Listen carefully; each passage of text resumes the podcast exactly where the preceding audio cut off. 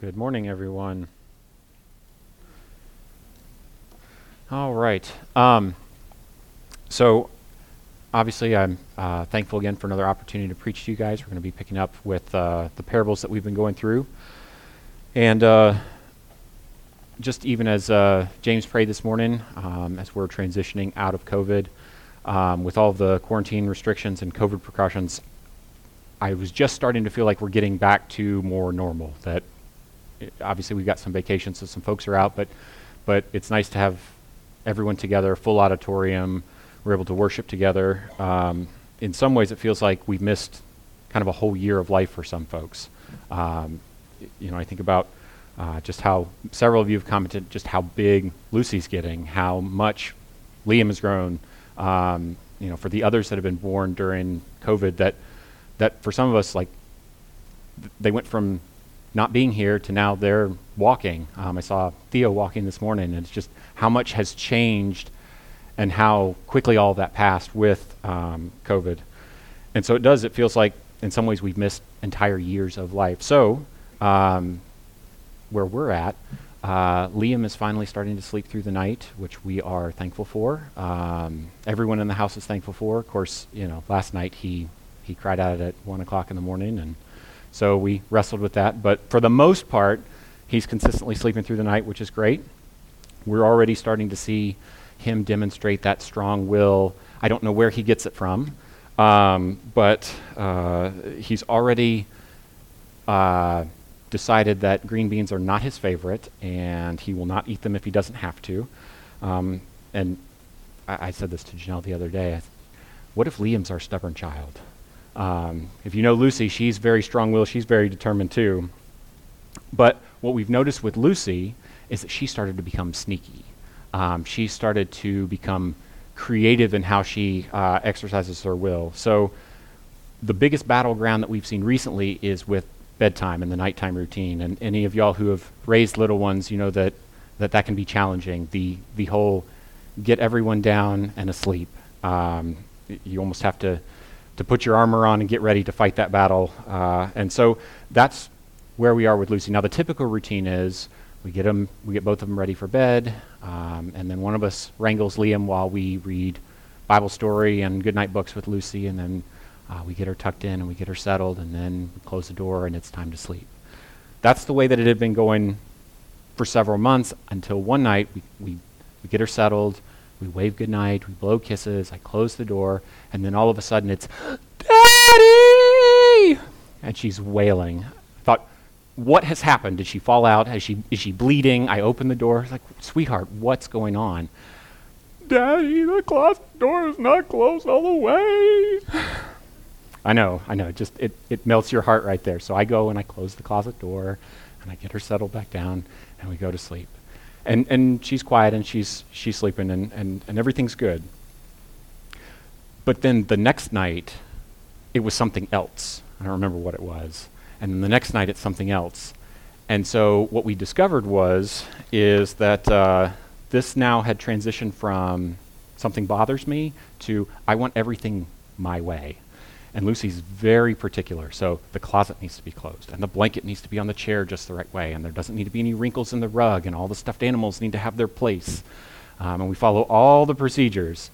Um, otherwise, as soon as that clo- or as soon as the door clicks shut for her room, it's weeping and wailing and gnashing of teeth, as if as if like the world is ending. Well, we can't do that forever. Like we gotta we gotta work through this. And so then the saga had become an obedience issue because it's we we get her to bed. All right, Lucy, it's time to go to sleep. It, you you don't need to get up. You don't need to cry out unless you're hurt, because um, we want her to know if she's hurt, she can come out. But unless you're hurt, you need to stay quiet. The problem was, so we tell her if you didn't do that, then there'd be consequences. We we do discipline. Um, the issue that we discovered is that after repeating that for about two weeks, the discipline wasn't doing the job because it wasn't keeping her from, from crying out, from getting out of bed, from, from being wailing about something.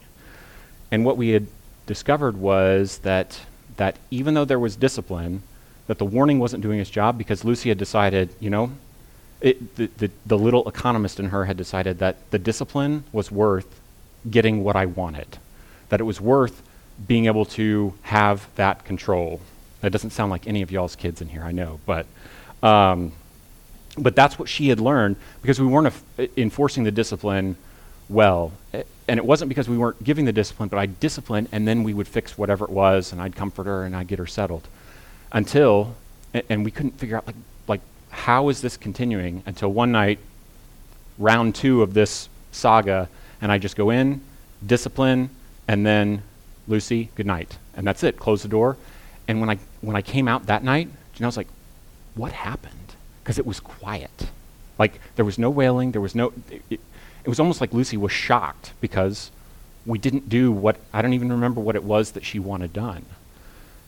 And, and from then on, I think she tested us once, but from then on, the warning now is effective because she doesn't get what she wants. She just gets the discipline. Now, it's, it's delivered kindly and we love her, but, but she now knows wailing is only going to get her discipline. It's not going to get her what she wants the adjustment in the animals or the chair or the closet. Um, that uh, she's going to have to she's going to have to learn that the obe- the warning is real and the requirement of obedience like that's genuine you have to obey and i want her to learn that because because that's how life works that's how god relates to us. And as we turn to matthew 13 i want you to think of this parable that we're going to look at. It's a warning from god as a loving father to his children. From a heart of love god warns of judgment that will come to those who choose their own way over the kingdom. Which brings us then to the main takeaway this morning which is which is this. When Jesus warns of judgment, our response reveals whether we love and trust King Jesus. Once again, when Jesus warns of judgment, our response reveals whether we love and trust King Jesus. And so, as we turn to Matthew 13, uh, verse 47, we're going to look at the parable of the dragnet this morning in these three steps. We're going to work through an explanation of the parable, what's going on. We're going to compare and contrast this dragnet parable with another parable warning of judgment. And then we're going to um, consider the message then of this parable to Jesus' audience and to us. So, Matthew 13, verse 47. Again, the kingdom of heaven is like a net that was thrown into the sea and gathered fish of every kind. When it was full, men drew it ashore and sat down and sorted the good into containers, but threw away the bad. So it will be at the end of the age. The angels will come out and separate the evil from the righteous and throw them into the fiery furnace and that place there will be weeping and gnashing of teeth. and so, to understand what's going on uh, in this parable, we do need to have the right picture of fishing in our minds. And it's not the rod and reel fishing that we would be used to. Uh, most of the time in the New Testament, when they talk about fishing, um, when we see it referenced with the disciples, we think of net casting, where they have a net that's maybe twice as wide as, as you know, my fingers here. And one person would take it either from a boat or from the shore, they'd throw it into the water, there'd be stones on the end, it would sink down, and then they would pull a line that would gather it all together, and then whatever's in the net, they'd, they'd haul it to shore or haul it into the boat. That's what we would normally think of. That would be commonly what they would be doing. That's actually not the word that Jesus uses. What he uses in this parable, this is the only time that he uses it, is a, a dragnet, what we might think of as like trawling in Charleston, where, where there's this giant net and its goal is to gather everything. The, the efficiency is it doesn't miss anything. So these would be big giant nets, and the way that they would work is they would either um, either have a couple of boats or they'd have a boat and and the other uh, part of the team would be on the shore, and they'd stretch out this big long net, and then they would sweep it in and kind of a kind of a pincer to gather it all together, and then excuse me, and then drag that to the shore. And the goal is to get everything, that nothing escapes that net. And so the goal then in capturing everything is that it doesn't matter at the time of the fishing, like it doesn't matter what's in the net. They're going to get it all, and then they'll deal with sifting through it later. And so this would be a, a, a, much larger scale operation. The net casting you could do solo, but this would require a team. There'd be organization. Obviously, in the parable, we've got uh, fishermen working together to gather it all in and to do the sorting and the sifting. And um, anything and everything that was in the way of this net is caught. And so now that we understand the picture of the fishing picture that Jesus is referencing here, um, let's dig into the parable and see who our cast of characters is. Um, because we want to understand, understanding the cast of characters helps us understand what Jesus' meaning in this parable is. So the first uh, character is actually the net itself. The net is a picture of this future all encompassing judgment. That's what Jesus is referencing, that one day there will be a judgment that is so expansive that it encapsulates everybody, that no one escapes from this judgment. So that's the net. Second, there are the fishermen, um, the fishermen who do the sorting. Uh, and, and Jesus is very clear these are the angels who are basically separating people into righteous and unrighteous, those who are going to um, experience eternal life, those who are going to experience judgment. Um, third are the fish. Um, that's you and me. Uh, the fish are being sorted, uh, which are all people being separated according to the standard uh, that's being applied. And that standard is applied, or that standard is, is, is overseen and given by the authority. The authority then is an, Im- it's an implicit character um, because we don't see the authority clearly defined in the parable, but it's the master of the fishermen. It's the one who gives the fishermen, here's the standard, here's what a good fish looks like, here's what a bad fish looks like. And that's Jesus. Jesus is the one who gives that standard. Um, and even though it's not explicit in the parable, um, the angels do the sorting, but we know, and Jesus' audience would have known as well, that the one who does the ultimate judging is God, is Jesus, who does that judgment, who, even if the angels are the ones that are carrying out that judgment.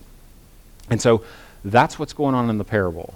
Now, um, if the image of judgment sounds familiar in this passage, uh, it's because there's, there's actually another parable of judgment that Jesus gives just before this um, that well, it's probably been a few years now since we walked through that one, but that's the wheat and the weeds parable. Um, and that wheat and weeds parable is also about judgment. We see just a quick summary of that parable. So, a farmer plants weeds a, or wheat in a field, an enemy comes and sows weeds in that field. The workers discover the weeds, and they want to dig out the weeds, but the master says no because they're not qualified or capable of removing the weeds without potentially destroying the wheat. Instead, the master tells them, leave the weeds until harvest, we're going to harvest everything, and then that's when the decision will be made. We'll assess. The weeds will get stored in the barn, or sorry, the weed will get stored in the barn. The weeds will get burned in the fire, and then we'll have our harvest. Um, and what he tells the workers then is don't worry about the weeds, do the work of the kingdom. Um, they're supposed to be doing kingdom work, knowing that, knowing that there are lost people in the body, that there will be unsaved people in and among us. Um, but they're re- instead of trying to figure out who it is. They're to be trusting that God sees, God knows, and then doing the work of the kingdom, proclaiming the gospel both to lost people, but also speaking the gospel to each other as we as we communicate. This is how gospel living. Uh, this is what gospel living looks like.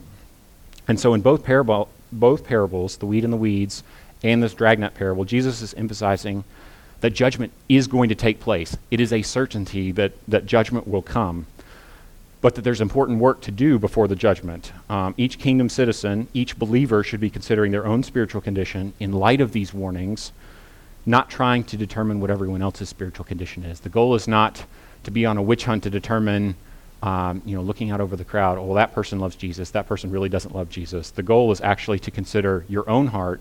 Are you, are you a good fish or a bad fish? Are you doing the work of the kingdom? And so uh, that that's what Jesus is emphasizing. And we see this time and again this idea of, of, of if we know what's going to happen, we want to try and, it, it, the desire of we, we want to know the future so that we can change things now. Um, we see that culturally, we're very familiar with that. And yet, um, we see that time and again. So, sorry. So, we tend to think that if we know the future, if we know what's going to happen, then we can change things so that we're not going to experience whatever that, that bad thing is. If we knew judgment was coming, well, we would just do this, this, and this, and we'd avoid that judgment. We like to believe that that's how we would do that, but we see plenty of examples in Scripture where that's, that's just not true. Um, we see in the garden, God gives Adam and Eve a paradise and one prohibition. And he says, if you eat of this tree that I told you not to, you're going to experience judgment and death. And yet, that's what they do. God offers the nation of Israel the land of Canaan, and yet, and he promises he's going to deliver it to them. But when Moses sends the, the spies in, they come back, bad report. And now, instead of obeying God and trusting that God's going to keep his promise, they, they refuse out of fear. So God says, All right, you're going to spend 40 years in the wilderness. Well, then we have people who are like, Oh, we changed our mind. We are going to go in and, and we are going to obey, but it's too late. They go in and they experience more suffering and more death that the group that tries to go in and take the land because God has said, no, now you're not going to get the land. We see this even with the, the entire history of the nation of Israel, where, where God continually sends prophets to, to remind them you're going to experience judgment because of your idolatry, because of, because of your failure to obey the law, and instead you're making treaties with these other nations to protect yourself. And the irony is, as you read the latter half of the Old Testament with the with the prophets as far as what's going on, God continues to say, You're going to experience judgment. These four nations are going to come and conquer you. So what do they do? Instead of trusting God, they continue to make treaties and try and develop relationships and protection from these four nations, which actually makes them more vulnerable and results in their ultimate downfall. And so we see that every time a person or people in Scripture took a promise or a warning from God and tried to use it to their own advantage, we see that the ultimate result was sin and suffering. It was judgment and it was death. And so, why these two parables concerning judgment? Well, Jesus wants to emphasize that judgment is coming, and then we need to respond to it in a way that is consistent with, with what he requires from us, not judgment's coming, so we do what we try and figure it out on our own. So, why these two parables, though? Well, it's not uncommon in this chapter. Jesus actually pairs parables together intentionally so that he can show the same truth, but a couple of different facets of that truth. We see that with the treasure in the field and the pearl of great value to picture the kingdom surpassing value and worth from someone who's a day laborer, somebody who's wealthy. So, so across the spectrum. Um, we see that with the leaven and mustard seed, mustard seed to show the kingdom growth is both explosive in numbers, but also is transformative on the inside as well. So, how are these two judgment parables different? What are the facets that Jesus is communicating? Particularly, what's he trying to communicate with this dragnet parable? So, the first way that they're different is their emphasis. In the wheat and weeds, Jesus is emphasizing a gentle but firm reminder that your purpose in the kingdom is to do the kingdom work, not to try and figure out who, who's in, who's out, not to be checking everybody's kingdom card, but it's, but it's to be doing the work of the kingdom. In the net parable, Jesus is emphasizing the certainty and the severity of the judgment. And so, what he's encouraging then his audience who's listening is judgment is coming, examine your own heart. Consider you. Where are you at? Are you a good fish or are you a bad fish? And so, um, it, it, it's as if with one hand, in the wheat and weeds, he's trying to redirect uh, folks back to kingdom work. Well, so it's a, a it's a, a gentle redirecting, whereas in the wheat or in the um, the dragnet parable, it's this it's this hard confrontational warning of of judgment. So I want you, Jesus is saying, I want you to be about the kingdom work, but consider your own heart. And so we see uh, second difference is the way that these two judgment parables are different is the audience that he's speaking to. In the wheat and weeds parable, that's to the crowd. There are, there are these large crowds, and he's sharing these parables, and he gives that parable to the crowd. And, and the wheat and weeds parable, the narrative is more engaging, it's longer, it's more story oriented. Um, it's, it's intended to, to spark the curiosity of the crowd and give them something to chew on, something to think about. Whereas the dragnet parable is just to the disciples. And so it's, it's shorter, it's starker, it's something that, that's more confrontational in its nature. That Jesus is, is, is laying out that decision point for them, that, that he wants them to consider where are you? Where's your heart? Um, are, you, are you a good fish or a bad fish? And so, as we, we've walked through the parable, we've compared and contrasted with the wheat and the weeds. Now we're going to dig into this parable specifically and what, what Jesus wants his audience and what he wants us to take away from this parable. And we see that even in the structure of how Jesus has built these parables so that they're going to build to this crescendo moment. He begins with the parable of the four soils. There's only one kind of good soil, um, the, or one kind of soil, the good soil that receives the word and produces fruit. In the wheat and weeds parable, we see that that those who receive the word, their job is to do the kingdom work, proclaiming God's kingdom. The leaven and mustard seed parables communicate the value of the kingdom, or sorry, the, the growth of the, the kingdom. The treasure and pearl parables communicate the value of the kingdom. And in this parable, the dragnet, Jesus is warning them that when the kingdom work is finished and the master takes the final tally, the good fish are going to be kept, the bad fish are going to be discarded. And the question that Matthew, in telling and structuring these parables this way, that he's that he's forcing upon the readers is how will you respond to this warning? How will I respond to this warning? And how you and I respond to this warning reveals then whether we love and trust King Jesus. Do we believe what he says? Will we follow will we follow his commands? Will we obey? Will we submit? Because when Jesus warns, our response reveals then whether we love and trust him. And so, to answer that question, we're going to look at what Jesus is communicating with this warning and what his expectation is from us as his audience.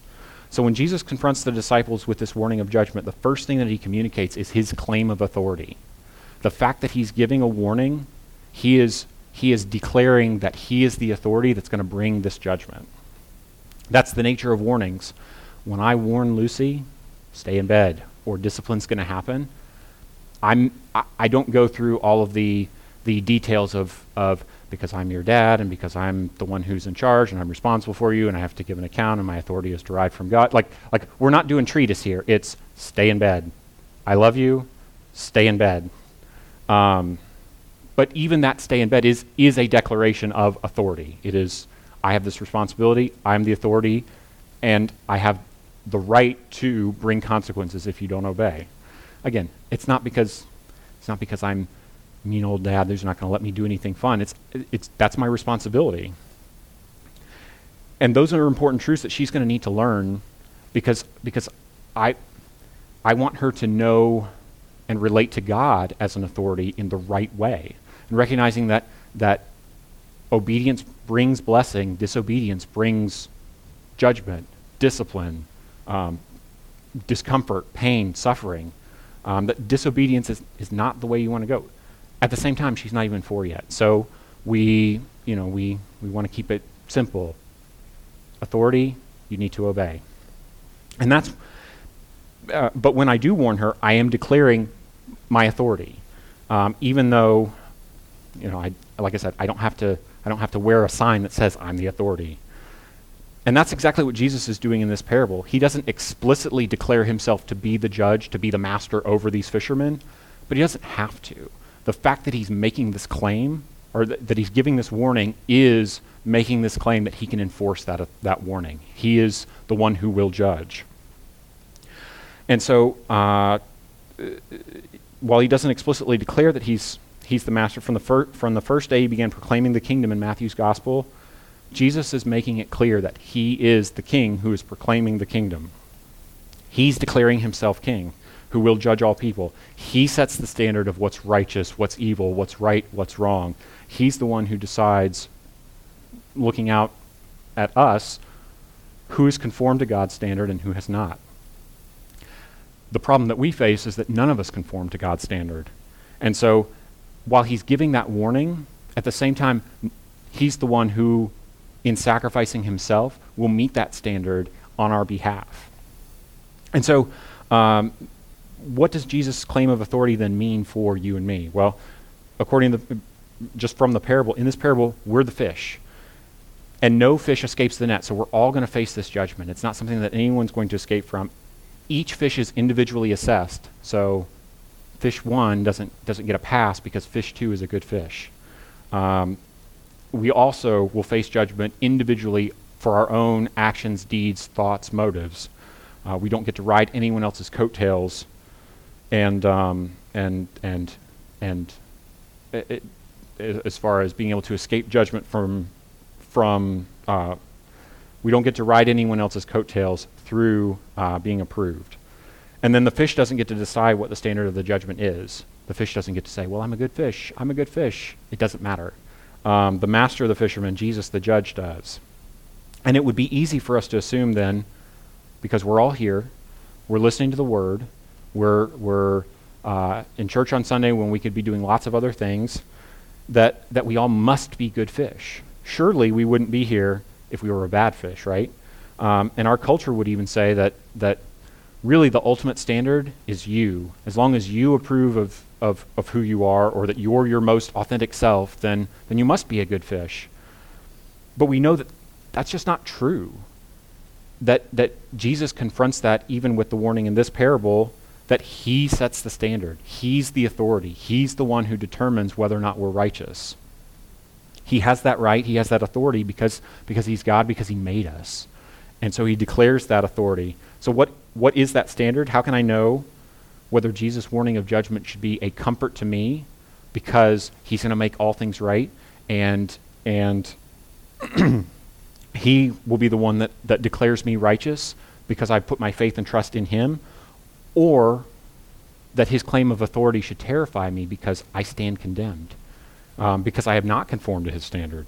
Does my heart relax at the idea of his authority because I'm resting in that authority? Or does my heart bristle at that authority because, because I want to be my own authority? I don't want someone else to tell me what to do, how to do life, um, uh, to, to put constraints on my desires, my, my will. And so, like, how do we know then that we are actually conforming to God's standard? How do we know that our life is reflective of someone who, who has responded appropriately to Jesus' claim of authority and is submissive to that authority.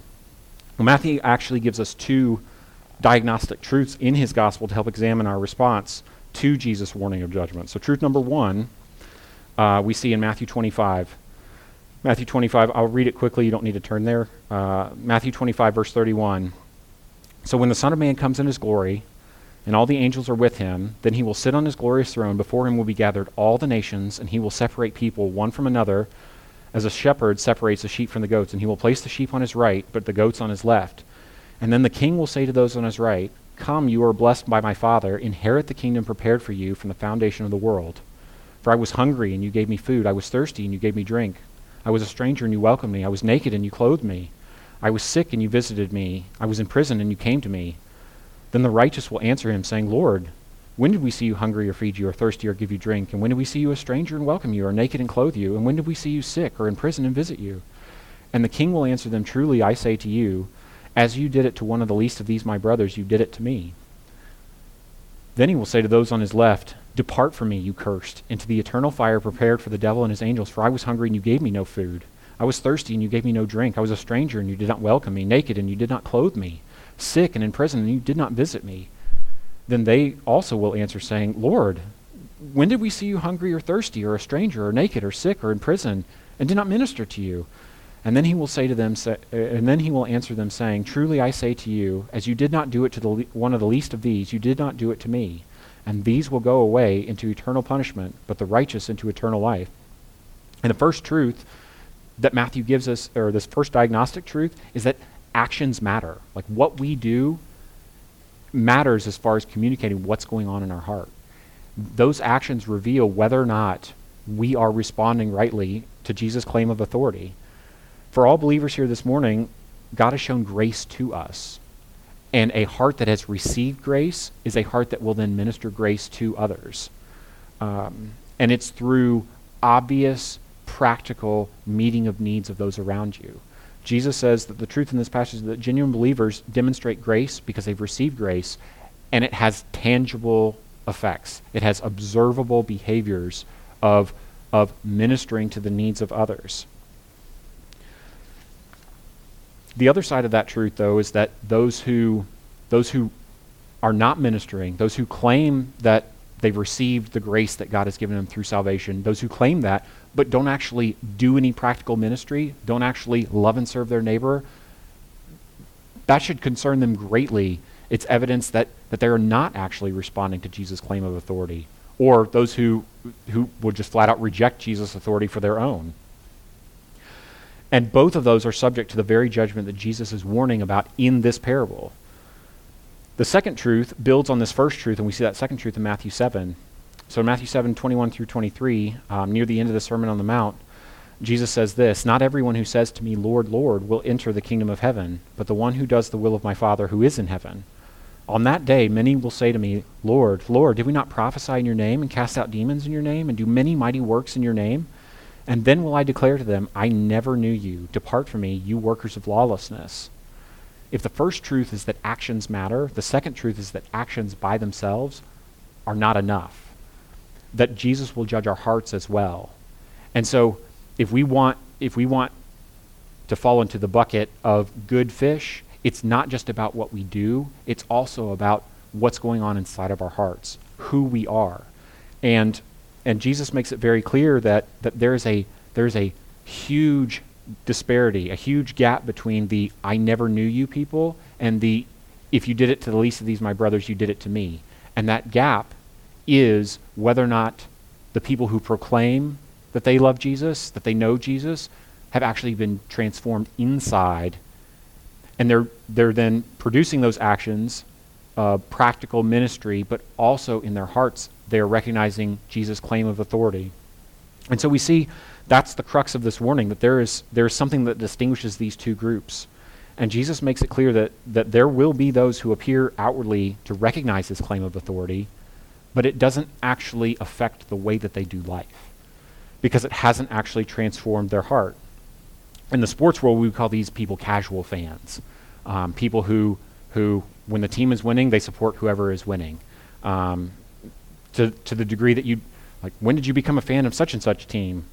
Um, it's the same way here in the, in, in the buckle state of the Bible Belt, where, where everyone seemingly knows Jesus, and yet Jesus says, literally says, that, that to many of those people who say they know Jesus, that he doesn't know them.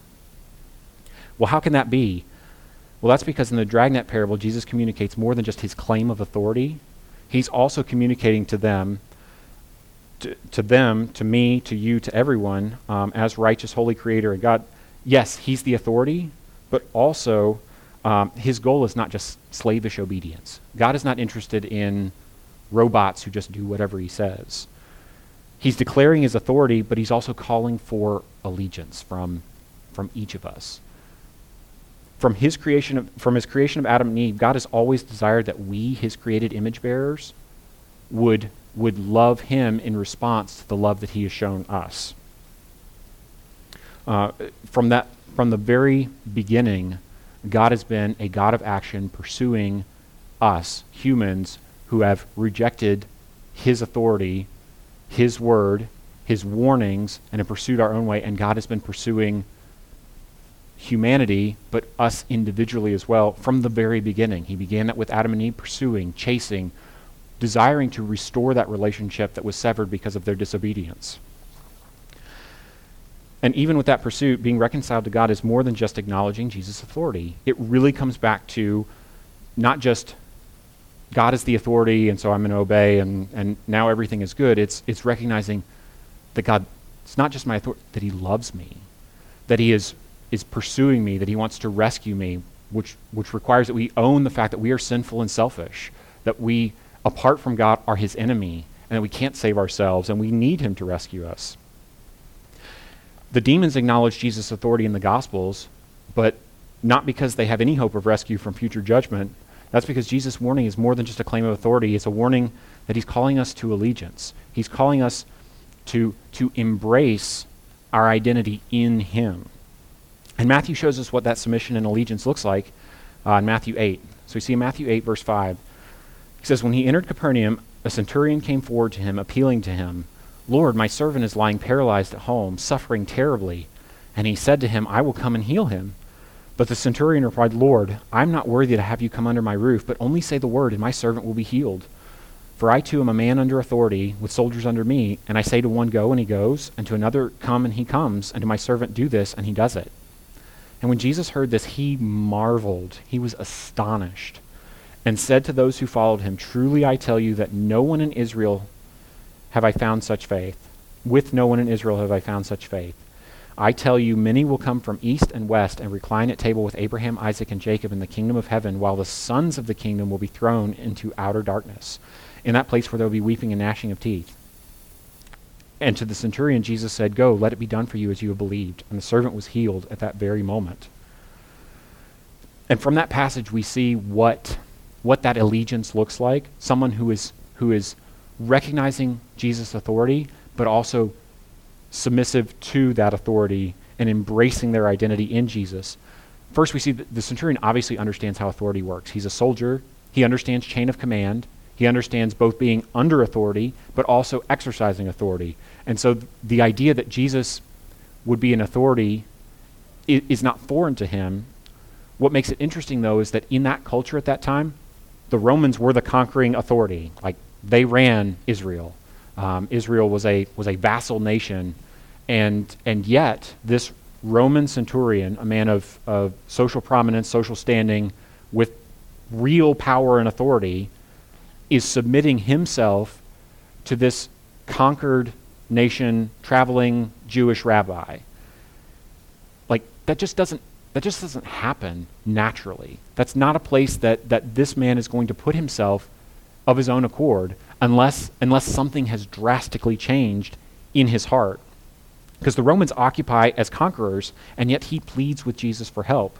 Because he doesn't just obey Jesus as an authority, he recognizes and embraces Jesus' call for allegiance with submission. He would, whatever Jesus had told him to do, he would have done it. Um, at the same time, though, uh, we see that it's not just he doesn't just understand how authority works. He he is embracing his identity in Jesus. His identity as a Roman soldier is not what defines who he is. It's actually his standing in the kingdom that defines who he is. And we actually see that better reflected in Luke's take on this same account. As Luke records this this this account in greater detail, in Luke's account it actually says that that that the centurion actually sends a delegation of Jews, of the Jewish elders, to speak with Jesus. And the Jewish elders go and they say, Here's the centurion. He is, he's a good man. He loves you. He loves God. He loves our nation. He built our synagogue. He cares for us. You should do this for him. Um, he has sick. Ser- please, please heal his servant. Now, what's interesting is that that's not when Jesus marvels. Jesus is not marveling at this man's righteousness.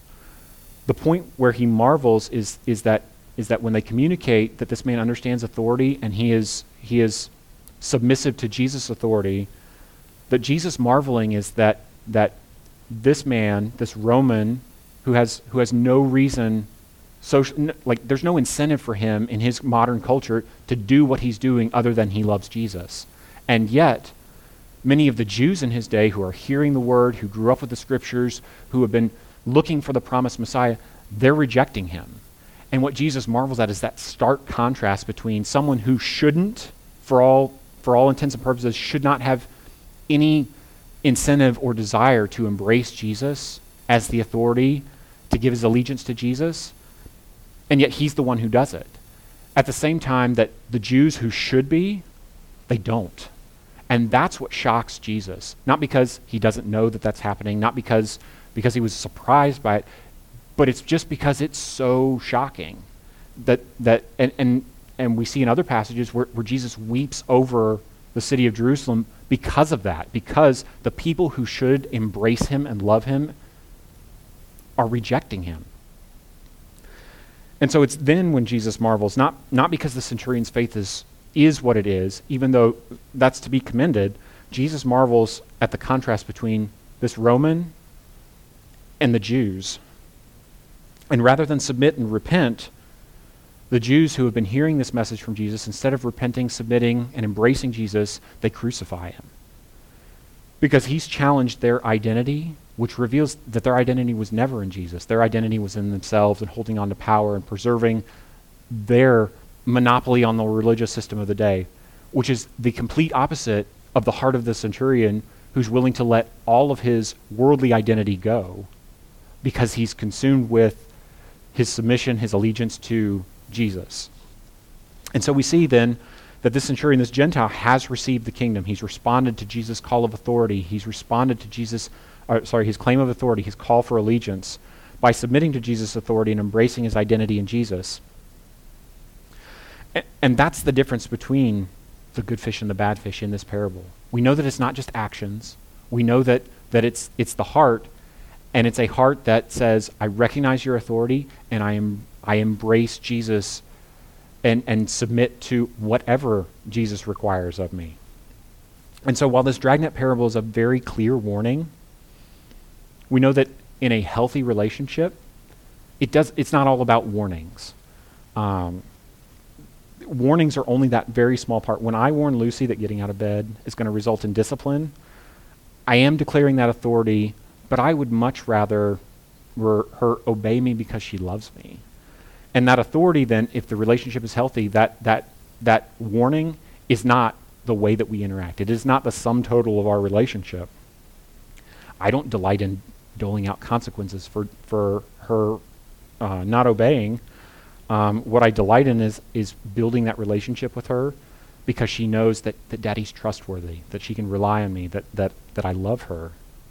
And so, how I respond when she disregards the warning actually communicates volumes, not just about me, but about, about who God is. So, I wanted to know that God is trustworthy, God's reliable, God's fair, God's just, God's loving.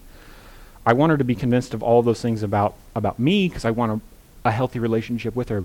But more importantly, I want her to be convinced about those things because they're true about God. And so, for Lucy, that warning is just a small part of our relationship.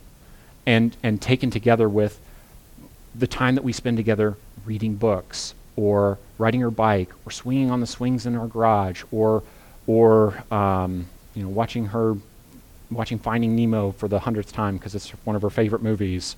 Um, all, all of those things together are that relationship, and the warning is just a very small part. That's that's what God wants with our relationship with Him. This warning is critical.